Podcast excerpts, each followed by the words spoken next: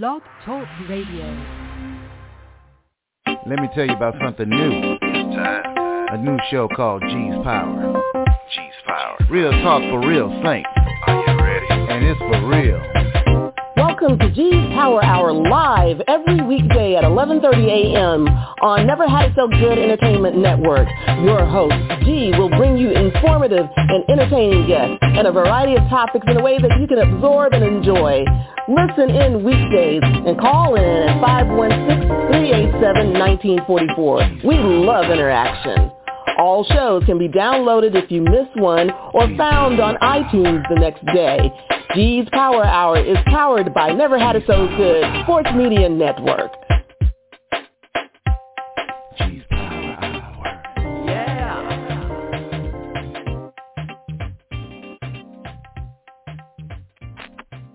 Good morning, brothers and sisters, kings and queens, angels and saints, ladies and gentlemen. Welcome to G's Power Hour on Never Had It So Good Entertainment. I am your host, G. Thanks so much for being with us today. Uh, so uh, there's a couple of stories I came across that you know kind of uh, made me unsettled to just say put that mildly, and so you know I have to call in reinforcements to kind of get the 411 on what's going on with them from the inside out, and and uh, just kind of figure out you know how I should feel about certain things. So today we are bringing back civil rights attorney Kevin Anderson from Anderson and Welch. Good morning. How are you? Good morning. I'm doing fine. Happy holidays. And how are you? Eh, I'm a little. I'm okay. I'm just gonna say I'm okay. I'm not gonna give in to anything. So I am good, and I'm always great when you're here. So thank you again for agreeing to come, come by, um, call in. And so, what? Do, where do we want to start?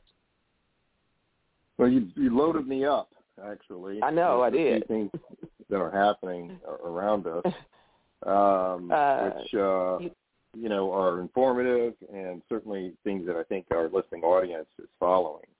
Uh, so let's Mhm. begin in Louisiana uh, with uh, Okay. the indictment of the police officers who uh, were directly responsible for uh, the killing of Ronald Greene. Mm. As uh, the uh, listeners may recall, Mr. Greene uh, was a motorist who was uh, pursued by Louisiana state troopers, and uh, ultimately, when his vehicle came to a stop, um, he was in a, a giving up mode, or at least not being aggressive towards the troopers. But nonetheless, he was tased, he was punched repeatedly, uh, put in a chokehold, uh, and uh, handcuffed, then uh, drug across the ground. And uh, as a result of these actions, he ultimately died. Uh, the state troopers lied about the accident that took place with the vehicle. They also lied about their handling of Mr. Greene. And uh, the lie was uh, coordinated amongst the troopers, uh, resulting in about three years that passed before there could be something done uh, in the form of a criminal indictment against the officers and um, ultimately, uh, at this point now, a civil lawsuit for wrongful death.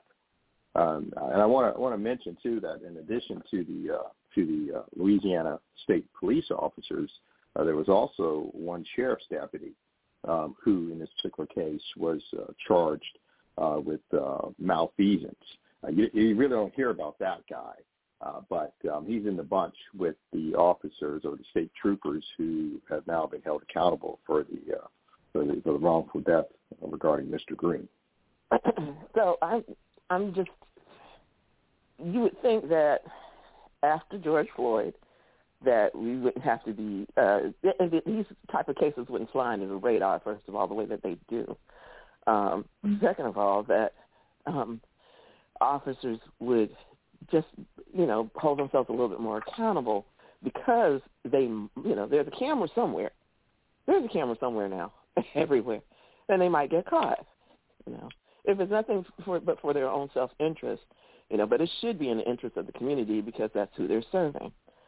So, um, what do you think will happen? So with these officers? Uh, what do I think will happen? Uh, I believe these men are going to be convicted of their uh, respective crimes, and I believe that uh, Mhm. the uh, municipality will be uh, paying out a substantial monetary sum uh, to Mr. Greene's estate, and uh, the officers themselves may individually be held liable for some of the uh, some of the damages. Uh, this is akin to a George Floyd killing. In fact, Mhm. it's um, it's somewhat um, uh, worse in that there was a coordinated effort amongst the officers to deliberately torture Mr. Greene. Uh, and these officers were aware that their actions were recorded by body cam, had the audacity to continue to do something like this. Um, in, in, in contrast, when it came to the Derek Chauvin activity, um, other people recorded what took place. And arguably, and I'm not trying to mitigate what the other the police officers did to Mr. Floyd, um, uh, those actions don't compare to what the state troopers did to Mr. Greene. These state troopers deliberately beat him. They were uh, um, taunting Mr. Greene with uh, uh, racial epithet.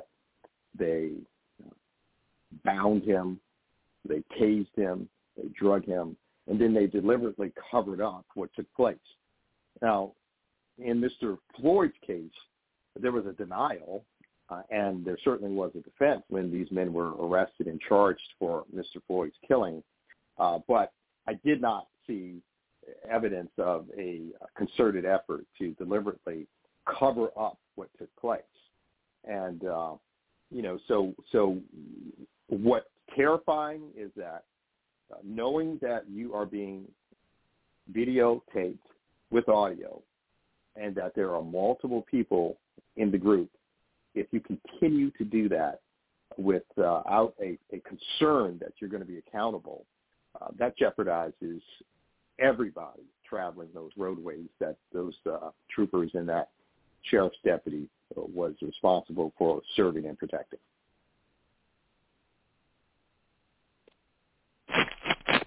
So what do you think has changed or should have changed between the Floyd, George Floyd murder and uh, the stuff that's going on now? Because we got other stuff that we're talking about too today. So, um, w- what lessons were learned, or were there any lessons learned?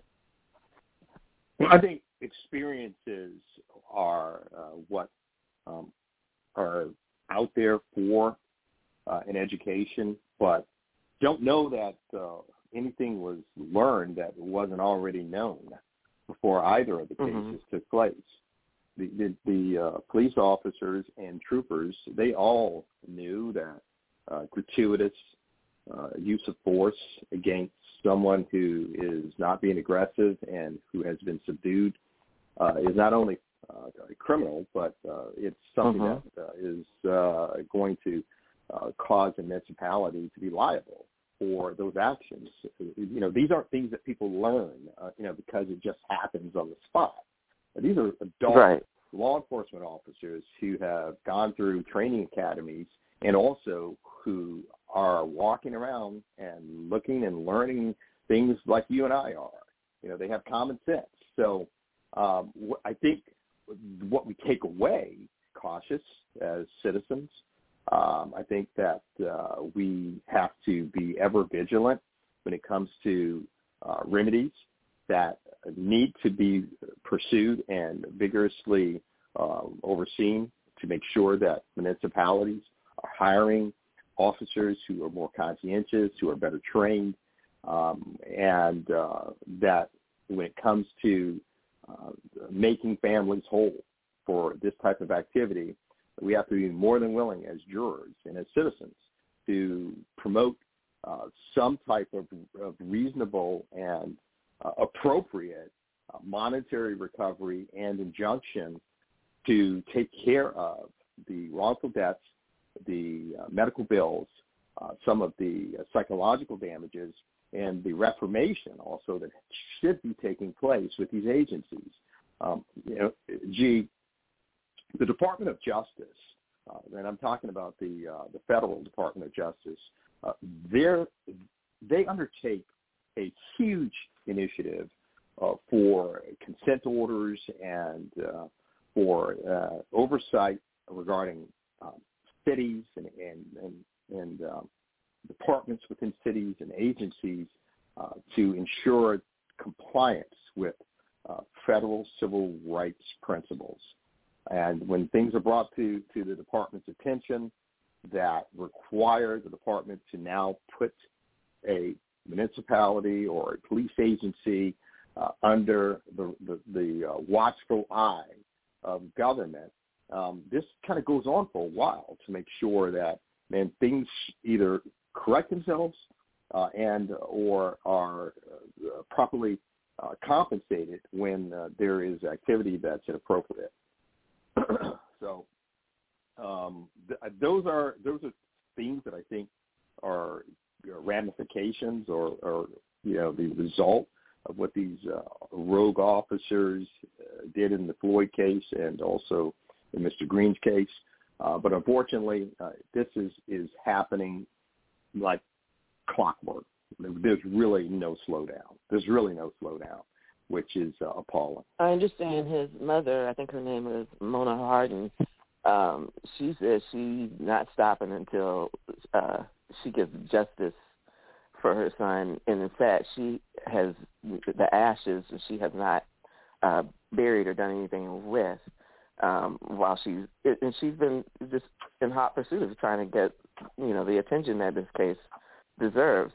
Um, are we going to always have to be in the trenches, getting you know saying, "Ooh, hello, you know, you need to do this, you need to do that." Um, why is this not happening? So on and so forth. It just, I, I'm sure she's just exhausted, and part of her is, is has died if not from just losing her son, just from um, all of what she's put in to try to get attention to the case. But we're we're, we're going to be in the trenches. Of course we are. You know that that that's something that has changed with uh, these large payouts to some degree by way of what is done to uh, certain people in the community. So, you know, while, you know, yesteryear people would, uh, you know, wake up to a burning living room after a Molotov cocktail was thrown through your window and then the next thing you knew you were being drugged from your home and, and taken to the highest Mm. tree and, lynch, and lynched. You know, things have Mhm. changed in that in that regard. But now Yeah. lynching takes place at the uh, end of a barrel uh, or Mhm. you know at the uh, at the uh, at the end of a of a fist to your, Mhm. your skull, or a knee to Or your sometimes neck. even, or sometimes even in the system, there's a certain amount of lynching that goes on there. You know, doing stuff under the radar, it doesn't get get caught, and you know, you're the person that ends up suffering for it. But what I think we we really need to to look at is that the perpetrators are in uniform now. You know, hmm back in the day, the uniform was a white sheet. Now the uniform is black and, and blue with a badge on, on, on the chest of the perpetrator. And hmm so when we look at how And a gun and a is now happening, it's different. You know, it's under color of law rather Mm. than under color of darkness, where Mhm. you know, of yesteryear you didn't know who did it. You know, it could have been the banker or uh, or, or the baker or someone who is a farmer that lives next to you hiding under a sheet. Nowadays, that perpetrator is a individual walking around, you know, with uh, patent leather shoes and you know a, uh, a nine millimeter caliber weapon on, on his or her hip, you know, smiling at you Mhm. and killing you in the name of, of the law, and you're paying him uh, a salary to go out and to kind of protect and serve you. So, so maybe maybe that's the one thing we need to be looking at. You know, is that like, wow, man, have we now shifted? You know, when it comes to victimization, uh, is it is it the government uh, that Mhm. you know is employing these people who are victimizing us rather than these these rogue people calling themselves vigilantes that we had to contend with, you know, years and years ago? uh, think about that? Yeah, I mean it's you know one of the categories I would say of institutional racism. You know, we we we talk about how you know the the the, the criminals are in the system. You know, so it's not just with the police. There's oh, so many other areas where the criminals are just in the system and just trying to identify it because it's so subtle sometimes. You know, you don't know what's yes, going on. absolutely, absolutely. Well, the um, there's there's something uh, known as uh, sovereign immunity in in many states, and mm-hmm. uh, what sovereign yeah. immunity uh, constitutes is a a statute that allows a citizen within a state to sue the government. And to the Mhm. extent that you are allowed to present that lawsuit, there are typically capped damages amounts. For example, in Florida, we have a statute that permits certain lawsuits pertaining to false arrest and excessive force to be brought against the municipality. But there are damages which are limited to 200,000 per person and 300,000 per incident in the event that there are multiple people involved. So uh, that's not a lot. It's not very encouraging when it comes to the relief that you get from um, things that sometimes uh, cost you your life. Uh, in addition, there's no um, there's no uh, um, concern in some instances by the municipality from allowing a, a police officer who might do something, um, for example, of what happened in, in the in the Greene case, uh, from from uh, being held accountable and the municipality and not pay out like millions of dollars for what's happening unless they agree to do so. Um, that I think impacts what's happening out in the street because there there there there definitely isn't an incentive to for a municipality to kind of back off of these people who are out there like Derek Chauvin, um, who had multiple multiple complaints uh, for um, excessive force, who ultimately killed George Floyd. Yeah. Hey, you know what? So what people didn't hear is that the day that George Floyd was sentenced in the federal Mhm. case, he Mhm. there was another I- incident of, of excessive force that he had been charged Right. for and was sentenced for on the same day. Yeah, that didn't really come out. That yeah, this guy was out there like you know doing stuff that was so under the radar, and it came Mhm. to you know the, to the surface you know with the with the Floyd sentencing. So, um, but uh, but you know, going back to that sovereign immunity, it's it's frustrating. You know, when when Mhm. when you're looking at the government themselves get, giving you permission to sue them in state court. So what do you do? You go to federal court, and then you sue uh, because there are no caps against the municipality. There's Mhm. a caveat, and that caveat says, look, you can't sue us unless what happened resulted from a custom, policy, or practice. Um, so you've got to show that, like you know, our customs, our policies, and our practices resulted in whatever it is that you're suing us for. So if it's a wrongful Mhm. death, yeah, you got to you got to show us something here that tells us that our policies and our customs and practices like kind of resulted in your death.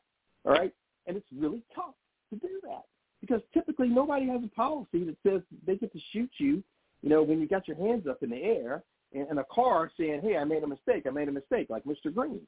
You know, it's um, you know, it's typically very difficult to prove the custom policies or practices which are the constitutional basis for a lawsuit. So you get shut down there as well.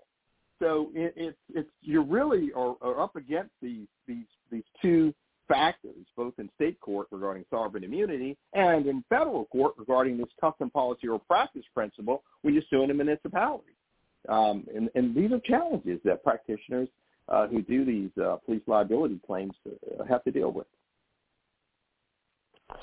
You know, folks, like like I said, you, a lot of this is not coming to light in mainstream media, and you know, I, I can't. I worked in mainstream media, so you know, I know some of it, it you know, could be the fault of the people that are making the decisions, and some of it is just there's a lot of stuff going out, out on out there, and having to pick and choose, especially if it's not in your area. Try to, you know, but the focus needs to be, you know, put on these cases. Um, when we come back, because we're going to take a break, we're going to talk about another uh, Gulf Coast incident, um, and you know, the South, God only knows what's going on again. But uh, we want to take a look at that case when we come back. This is G's Power Hour on Never Had So Good Entertainment, and we will be right back.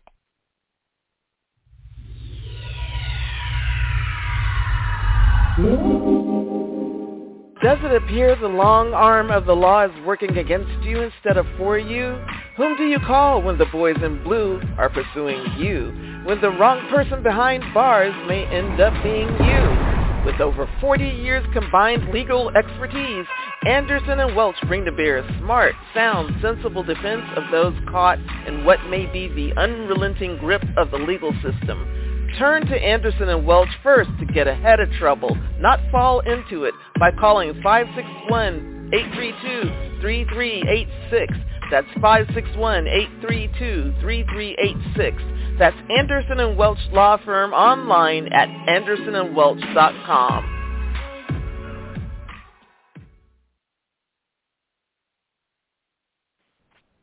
Good morning. Welcome back to G's Power Hour on Never Had It So Good Entertainment. I am your host, G. Thanks so much for being with us today. We're here with civil rights attorney Kevin Anderson of Anderson and Welch. And if you have questions or comments, the number is 516-387-1944. And so I wanted to talk, and by the way, like I said um, beforehand, sometimes you got to, you know, listen to other people like, or, or read other things like um, NPR, um, or, or um, a, the AP, or even you know some local newspaper you know that may have an online presence that you you know you may you may not see it normally, but you know you can always look up some of this stuff. Um, even if yeah, sometimes you can find out a lot even by just uh, doing a search for uh, civil rights cases, and some of this stuff will come up. Um, one of the cases I heard about or so, actually I think I saw it on Good Morning America, was a case um, that happened um, in 2019 uh, that's in the courts right now dealing with the uh, more, well the death of a lady named Atat- Atatiana. I think that's her name, Atatiana Jefferson. And the one thing that caught my attention about it was uh, when she was killed, her uh, nephew uh, was right there. He was eight years old at the time. He was 11 and testifying in court. Did you get a chance to look into this?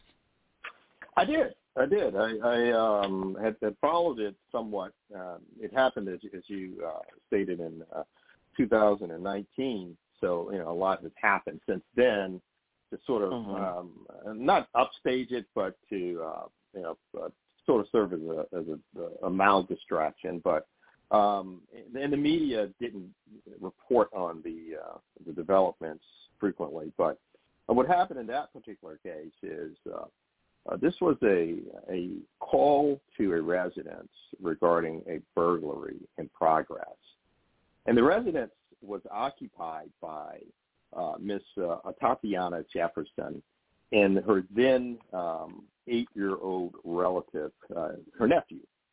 Uh, apparently, earlier in the evening, uh, the two of them had uh, uh, been cooking, and I guess something burned, and they uh, so they opened up the doors in order to air the place out. It, it appears, and uh, the place was well lit, and uh, law enforcement uh, stating that they were dispatched as of investigating a, a potential burglary in progress, came to the home and uh, were uh, quickly detected by Miss uh, Jefferson, who then went to the window. Now, you know, things get a little little hairy at this point because there's uh, stated testimony that she may have been trying to get a a firearm to protect herself, and uh, what happened was that one of the officers uh, saw her at the window, uh, a guy uh, by the name of Aaron Dean, uh, who uh, claims that he then saw a gun pointing directly at him, and so he shot through the window, killing her. The uh, officer was accompanied by a partner um, who never saw the weapon, did not hear a warning that there was a weapon on scene and uh, was not otherwise sort of placed in a uh, in a gun on scene protocol.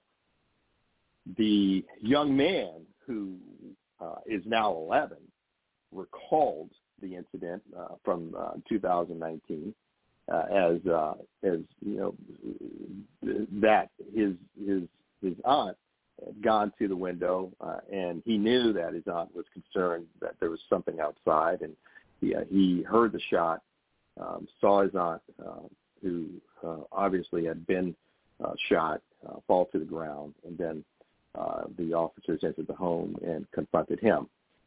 So um, Officer Dean, the shooter, uh, ultimately uh, he uh, entered a plea of not guilty, proceeded to trial, and uh, he was recently uh, convicted for manslaughter, not murder. Mm-hmm. He is um, at this point uh, going to uh, be dealing with his sentencing, but um, you know it's uh, it, it's a case that was also caught on video, um, which you know sort of kind of lets you see how um, you know how um, confusing this situation may have been.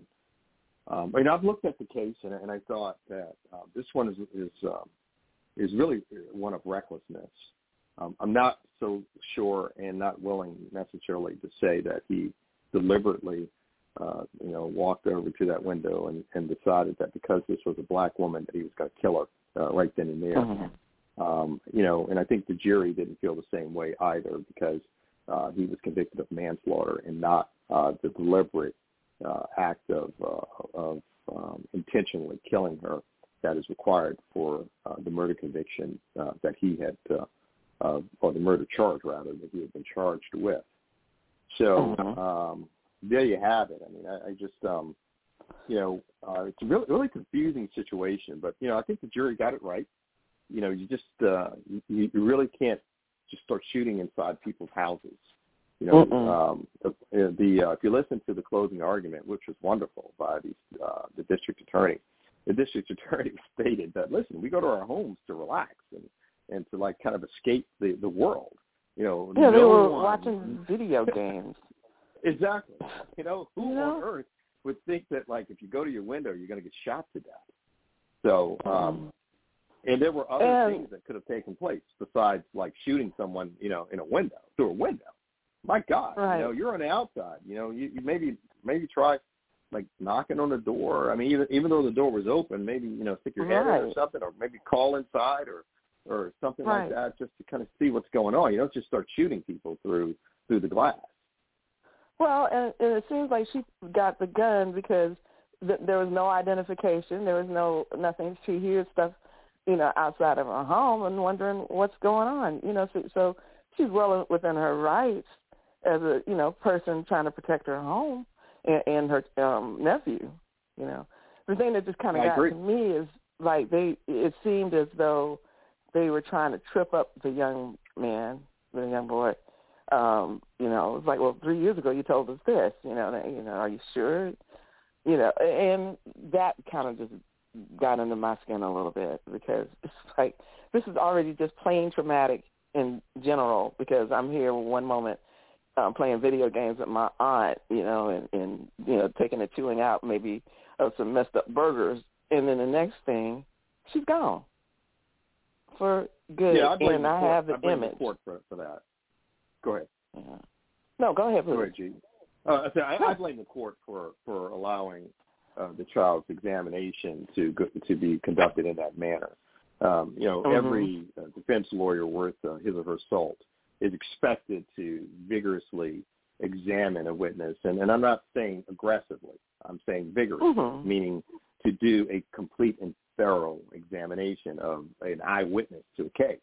Uh, but where you have a minor, every state has enacted certain laws that allow you to extract that information in a way that won't traumatize the minor witness. Um, oftentimes that is done outside the presence of a jury and Right. in a uh, proceeding known as an in-camera process.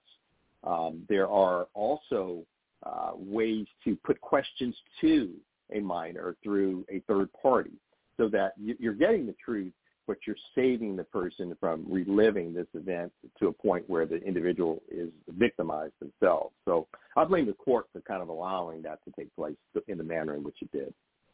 Yeah, that was just really, really wrong, and that, like I said, it, that got to me more so than than anything else. But, um, you know, yeah, things happen. I, I just, uh, in my, is it is it my understanding, and I don't know if you mm-hmm. got a chance to find out that he hadn't been on this job that long. Uh, I don't know what his what his uh, tenure was with the agency, but I know he fired one time. It wasn't a barrage of bullets. Mm. Um, mm-hmm. And I know that he was dispatched uh, for a non-emergency report that doors were open. Now, man, right. my garage door open all the time. I, I mean, my garage mm-hmm. door is open all the time, man. All right, so you know, you might catch me walking out there, you know, to uh, you know do something. And, you know, don't shoot me. yeah. I'm in my garage with the door open. But like to this guy, I, I don't know. I, I don't know what his tenure was. That's that's a really great and question. he didn't but consult with his partner, matter. from what I understand too. He did what? He didn't consult with his partner, from what I understand too. You know, the partner was kind of left in the in the dark. You know, next thing you know, right. they're shooting. Right. There's there's a protocol that um, takes place, and the partner testified that again she didn't see a weapon, and she didn't hear the uh, the command. And the command typically is you know gun, gun, gun you know, when, you know, someone pulls a gun so that everybody knows that, hey, you know, switch up, switch up, you know, heighten up here. You know, there's a gun out here. Um, that didn't happen either. So uh, the partner testified against him, basically, you know, um, and, and not deliberately so, but uh, substantively so. We're going to take another quick break. When we come back, I want to talk to you about a case out in Denver and get your take on it. Kevin. So we're here with Kevin Anderson of Anderson and Welch. If you have questions or comments, the number is five one six three eight seven one nine four four. G's Power Hour on Never Had It So Good Entertainment. We'll be right back.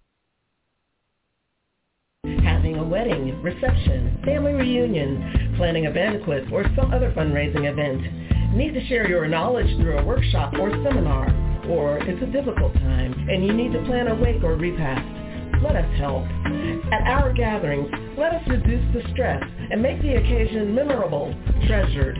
Call our gatherings at 407-968-9387 or email ourgatherings at yahoo.com. Let us help plan your special event. Over the past 60 years, Dove Beauty Bar's superior formula has remained unchanged. But when it comes to beauty, everything changed. Together, we redefined beauty. We said no to stereotypes and yes to every type. We let go of judgments and embraced what makes us unique. We're proud to have been there with you, caring for you every step of the way. Here's to the next 60 years. Good afternoon. Welcome back to G's Power Hour on Never Had It So Good Entertainment. I am your host, G. Thanks so much for being with us today. Here with Kevin Anderson of Anderson and Welch. We're going over a few cases. Um, one that caught my attention actually just this morning was about um, some, uh, I guess, a federal investigation going on in, in the Denver area since 2018 uh, about uh, arrests that were being made because – um, and and the people weren't, I guess, notified the way they should have been in terms of what the charges were because they did not speak English. Um. That sounds like to me like something that we could face here in Florida. Oh, we do. We, we do. We do have uh, uh, English uh, issues, in, especially in South Florida. Uh, mm-hmm. uh, but I'll address, you know, what I've experienced in South Florida after I kind of lay out what had been happening in Denver. So now apparently uh, the uh, uh, police in Denver failed to use uh, translation services uh, in order to communicate with people who they encountered. And uh, oftentimes what would happen was that um, passerbys or um, family members would be used to translate things both from and uh, and to the officers uh, from individuals who were um, part of the, the police action. And so um, what um, um, resulted was that, you know, in a crime context, sometimes the charges were never conveyed uh, to a particular uh, arrestee.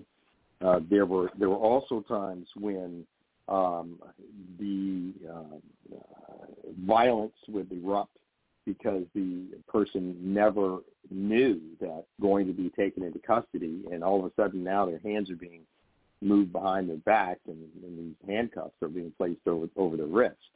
Uh, so uh, the Department of Justice actually uh, got involved.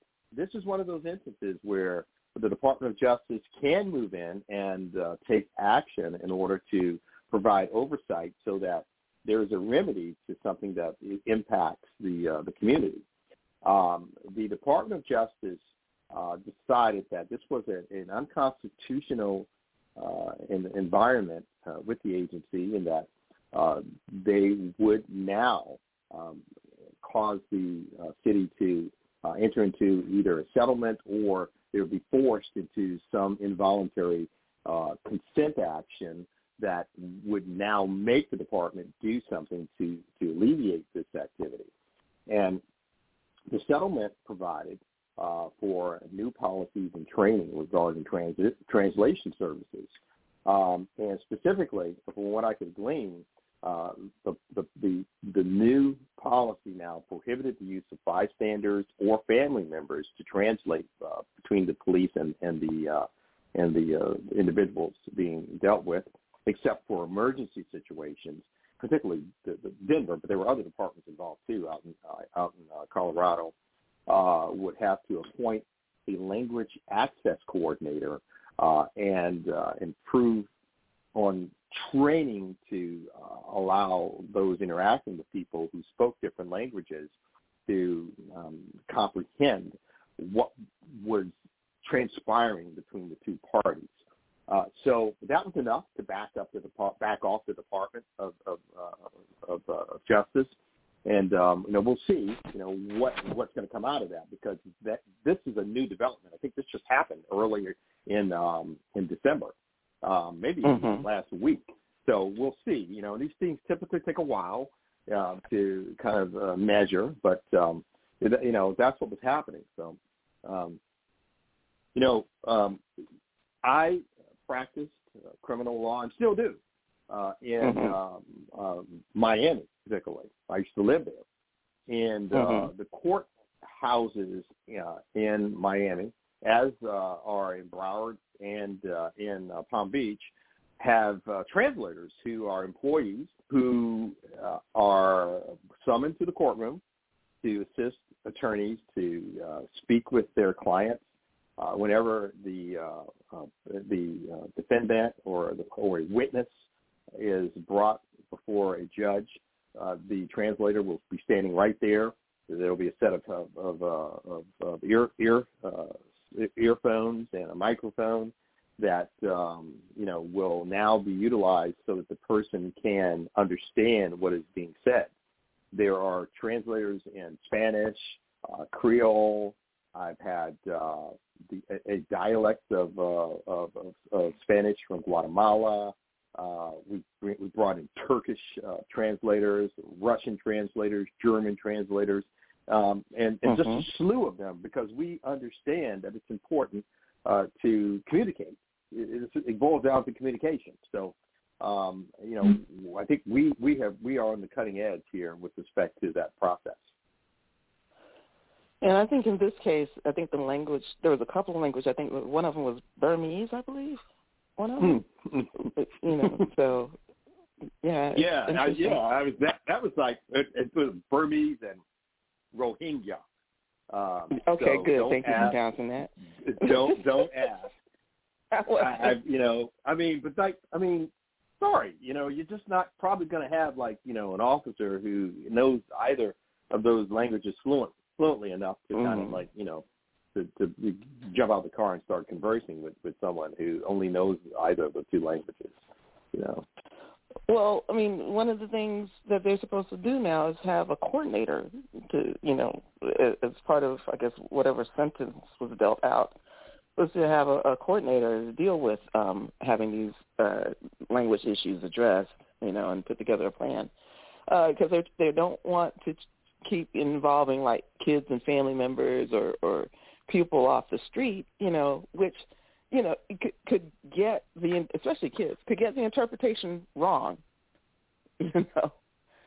So yeah, you, you yeah, just, you see it all you the time. You see it all the time. Right. You see it all the time. It, Yeah. and and you can't hold them liable for misinterpretation. You know, none of these people. So you do have to have something in place uh, that deals with this type of thing and and was ha- is able to take responsibility for uh, the translation and making sure that uh, those people that are being arrested or, or charged or you know even questioned know precisely what the the information is that they're supposed to understand. So Well, what about a scenario where you have a, a criminal defendant who's entitled to a, a, a jury of his or her peers, and Mhm. you know one of the potential jurors is uh, not quite fluent in in English, but you know has enough to pick up Mhm. the gist of what's happening. But the lawyers, we strike the person. You know, I had a jury trial about two weeks ago, and, and there was a potential juror who um, Mhm. you know, she couldn't speak English that well. I mean, frankly, you know, I, I had I had trouble conveying stuff to her, and so Mhm. you know, we asked we asked for her excusal, and uh, of course, like all these issues popped up. Like, well, wait a minute, is your is, I mean, is your does your client want her off? I mean, and of course, the the uh, the state attorney, you know, kind of you know wanted her wanted her to stay on because of course, you know, this is per- somebody who doesn't understand anything. They're going to do whatever we want them to do. They'll, they'll just follow the path in, in the jury deliberation room. So, um, so you know, we we uh, we definitely had to explore that, and it took a long time in order for us to uh, agree that maybe this wasn't the right panel for her. You know. Yeah. Uh, There's also some stuff going on in was it Georgia and Oklahoma. This is, I guess, you in, in some cases, in some people's mind, this would be kind of considered reverse racism, but it has to do with, with funds for uh, dealing with COVID. Did you get a chance to Yeah, kind of kind of outside of my wheelhouse, man. Yeah, I looked at that. Okay. You know, just um, you know, I kind of deal with uh, police and um, you know people who are you know impacted by police services and, and things Right. related to um, you know the, the criminal justice process. So I looked at that. It was interesting. You know, um, Yeah. um, not not something that I'm I'm sort of an expert on, to be honest with you. You know, um, yeah, but I did look at that. You know, I did look at that. You know. yeah. Um, And I'll I'll post it for you guys on the G's Power Hour Facebook page when I get a chance, just to uh, give you a, a little bit of insight into to what's going on with that, and uh, you know we may catch up on that a little later. So All right. What Anyway. about some hot topics? Anything anything hot that's out there? You know, you were you were you know, seething the other day when we spoke, man. You know, just, well, uh, like I said, it was you know it was that that the thing with the the lady's nephew that just kind of really got to me when I first you know said, hey, I need you to come back on and just kind of settle this for me. Um, just you know, interesting how you you said that you thought it was more of a you know reckless thing than a racial thing, which is, is, is I mean, not that either way is good, but I think I'd rather for it to be reckless. And I, I wish we you know people would be able to get away from some of the the racism that they you know use to conduct their business, especially with uh, law enforcement. So, um, I wanted to well. I will let you take the lead on whatever you want when we come back. I wanted to ask you about things we need to look out for in the new year. So um, we're going to take our final break. We are here with Kevin Anderson of Anderson and Welch, and the number, if you have questions, is five one six three eight seven one nine four four. G's Power Hour on Never Had It So Good Entertainment. We'll be right back. This is Douglas Dobbs of Dobbs Cremation and Funeral Service. We have served the Central Florida community for 29 years with quality funeral and cremation services. Honoring all religions and faiths, we have been here for many grieving families. Whether it's a complete funeral service with a burial or a simple, dignified cremation, Dobbs Cremation and Funeral Service is here for you. Located at 430 North Kirkman Road at the 408 Expressway, Dobbs Cremation and Funeral Service, 407-578-7720. Dobbs, dedicated to serving our families. Hi, I'm Tim Garrison. Uh, you may know me as Timmy G. Yeah, I know. It's been two decades, but I want you to know I'm back in the Arklatex. And I've got a mix of music that can help you relax and chill out. It's smooth. It's relaxing. It's chill out jazz. The soulful mix of smooth jazz, soul, and smooth R&B. So join me every Wednesday night, 10 p.m. to midnight on KHAM Radio. Are you chillin'?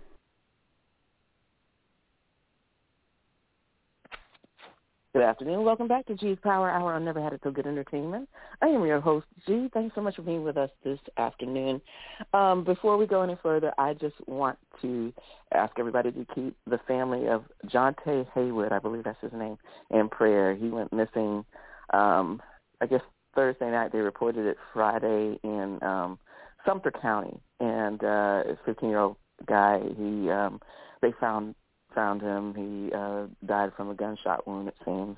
Uh, there should be more information coming. Um, I, this was um, from the Orlando Advocate that uh, I got some of this information, but you know, just keep the family and, and this young man in, in prayer, please. So, um, so where, which direction are we going in, Kevin? It's on you. All right, thank you. Thank you for passing me the ball. Okay.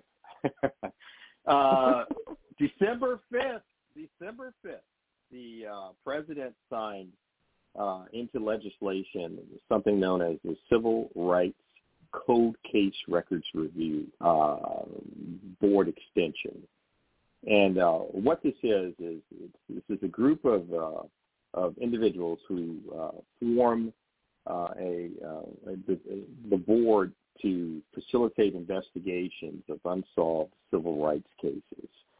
Um, now, the uh, board was uh, set to kind of uh, lose its authorization um, unless the president uh, extended them further, and he did that on December 5th. So, you know, mm. this is uh, this is huge because the, the Department of Justice relies on the board's findings uh, with respect to the records that they are able to uh, obtain and, and generate.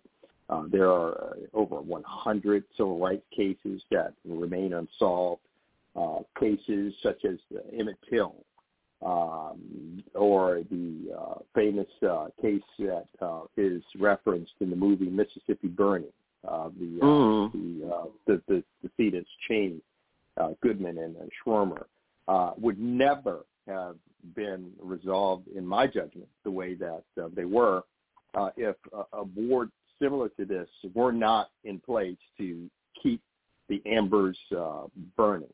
You know, it's uh, a lot of things happen in darkness, and we don't yeah. see what really we should see until later down the line. So we have to keep that in mind.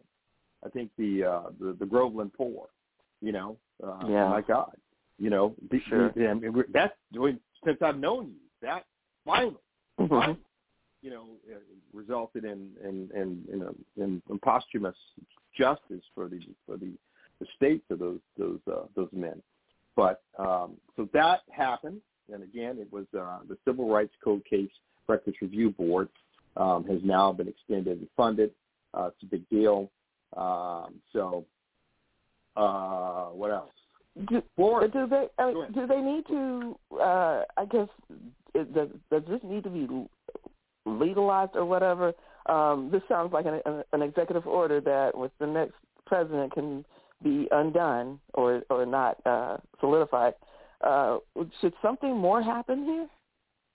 Uh, no, this was uh, actually it was uh, Senate Bill 3655.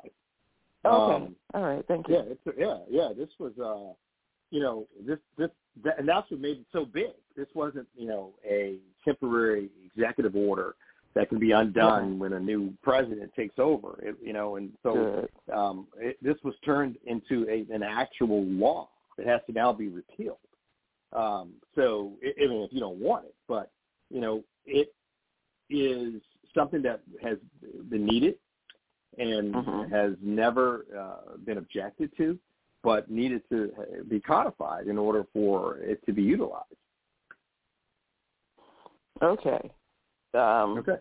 I, I said I was going to let you take the reins, but I, I, I want to stop here if I may. Um, Go. You, you and I had a conversation about this relatively recently in terms of codifying and legalizing. So can you go into that a little bit more? Oh yes, yes. So, so there are times uh, where things are legal, and but they're not legislated, so that the uh, uh, the action is now made a permanent part of the written law. The written law is what's known as codification, or i the root word code. Uh, so, Okay. um, so you know, there are a lot of things that are out there that yeah we can do, and and we've been doing it for a long time, you know, but like there, it hasn't been codified, so that now it's set in stone that this is this is now the right that that we we have afforded to us. And I think what we were talking about, you and I, we we, we were talking about the, the Marriage Equality Act, which um, is um, formally known as the Respect for Marriage Act, that was recently Mhm. signed into legislation. And uh, the um, the issue that you and I uh, discussed was inter interracial marriage, um, like why there was a need to make that a written law now. Uh, when everybody and their brother knows that we, we've had interracial marriages for years and years and years and years, uh, there's nothing illegal about that. So why do we even have to quote legalize unquote something that is an institution, has been, and will always be? And we Mhm. talked about the codification of it, um, and that's how we wound up uh, in, in the discussion. So, uh, Mhm. and um, and and did, did I did I answer your question, or you you want to you want to kind of Yeah, get into that yeah. whole issue? Yeah, Uh, you okay, know, no, right, I, all I won't do like I did the other day. Uh, okay, all right, all right. because I still think All there's right. something wrong with that. But anyway, go ahead. All right. Well, no, I, I mean, I'm, I'm, if you want to, you know, I mean, I, I got my my chin sticking out. You you can rear back and uh, give me a good one if you want. All right. So, go ahead, man. I mean, or, No, or no, no, you, want no. to, you want to go somewhere else here, or, or say Yeah, well, I was just gonna say, uh, you know, 2023 around the corner. Um, what what should we be kind of looking out for?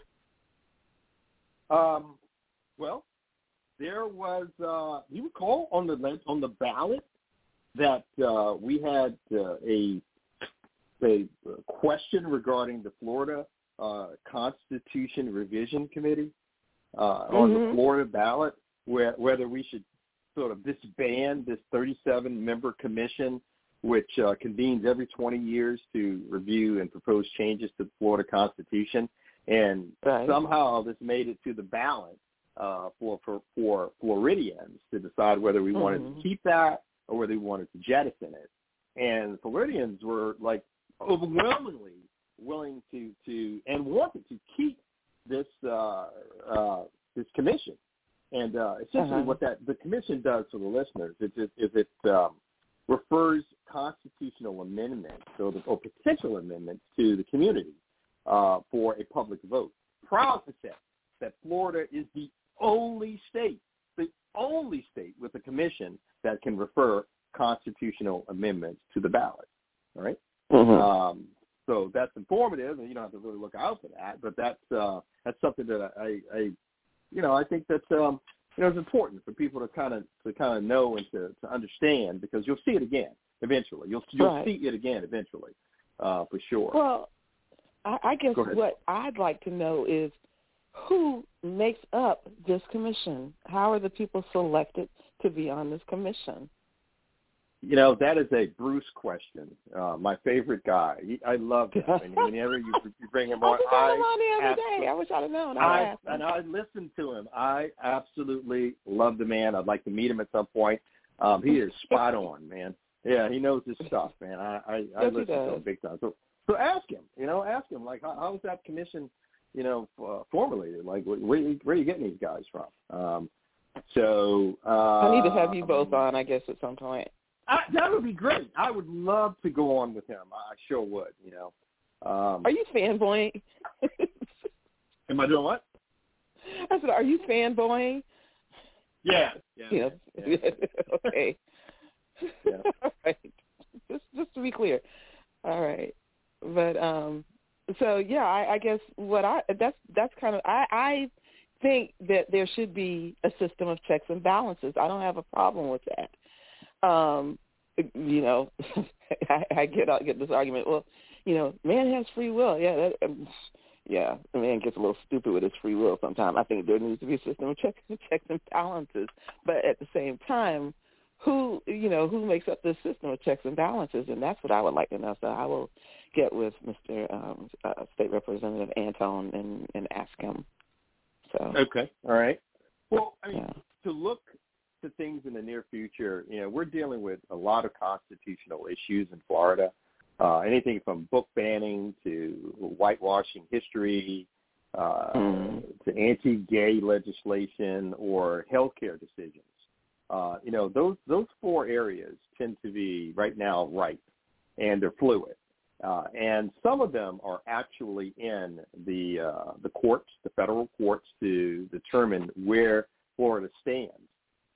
Uh, a couple months ago, we were dealing with the election law stuff, and, and that's still under. Mhm. But the, but the Yeah. new ones again, you know, are are you know pertaining to things that are that are involving our children, such as the uh, the woke act, or it's uh, it's Mhm. formerly known as the Stop the Wrongs to Our Kids and Employees Act, uh, which was stopped in its tracks, by the way, uh, and uh, with respect to colleges, but not the lower level education. So uh, Mhm. be on the lookout for a, a, a decision regarding the uh, the woke act known. That's that is Mhm. right at this point. Uh, let's see what else happened. Uh, let's see. What what about the um we talk we haven't talked about it in a while and I didn't know if there was any update that needed to be had or whatever, but the the I guess right to protest, uh peaceful assembly or or whatever, um, you know, the thing that uh was keeping people from assembling and, and, and protesting, you know you know what I'm talking about? I do. I remember. And I have to bring you an update on that because I, I I had not heard whether there was a decision, and so Mhm. the, the assembly and uh, and freedom of expression. Um, I will give you an update on that for sure um, Mhm. because that that's important. And you would think that if it if there was a, an update from the courts that we would know because it would be on the front page of, of my paper, and I'm certainly uh, sure yours as well. Um, but I, Yeah, I will well, you would dig and, and get get the history out of that or from that for for you for sure, and give, give you a good report on that. Okay. Okay. Whatever. What else is on your mind? Um, anything else for these last couple of minutes? Well, Kevin, whatever whatever you want to talk about in the next minute and a half, um, go ahead. I didn't know All right, well, I'm sure there's a well- lot of stuff. Okay. Well, I I would like nothing more to, than to um, assemble a panel of uh, practitioners similar to to myself, uh, but sort of a medley of, of all of us who all do a particular area of the law, but at some point they're Mhm. at crossroads. There's there's something between us, so that we can Well, you know, I've been wanting to do that, but it's you guys got schedules. I can't. It's that's it's a, it's a little difficult task, but I know. I think I'm gonna. Uh, I think I'm gonna target that for a particular time. So we- we're um, going to need like two hours, man. We're going to need some time, man, to really. I'm gonna probably really get to an hour and a half. I don't know about two hours. That's gonna be up to the boss. All right. but yeah, Okay. All right. but we can do that. All right. Kevin, how do we reach you? You reach me at Kevin. area code five six one eight three two three three eight six. That's my office telephone number. Our website is andersonandwelch.com. All righty. Thank you, Kevin. Merry Christmas. Happy New Year. We're gonna get that panel together. I I, I promise. I don't promise much, Okay. All but I will. Happy, All happy right. holidays and happy new year to you and your listeners as well. Thank you, thank you. And thank you all for listening. God willing, talk tomorrow. This has been G's Power Hour. I've never had it so good entertainment. Be well, be safe, be blessed, and please remember, all real mm-hmm. power comes from God. Take care.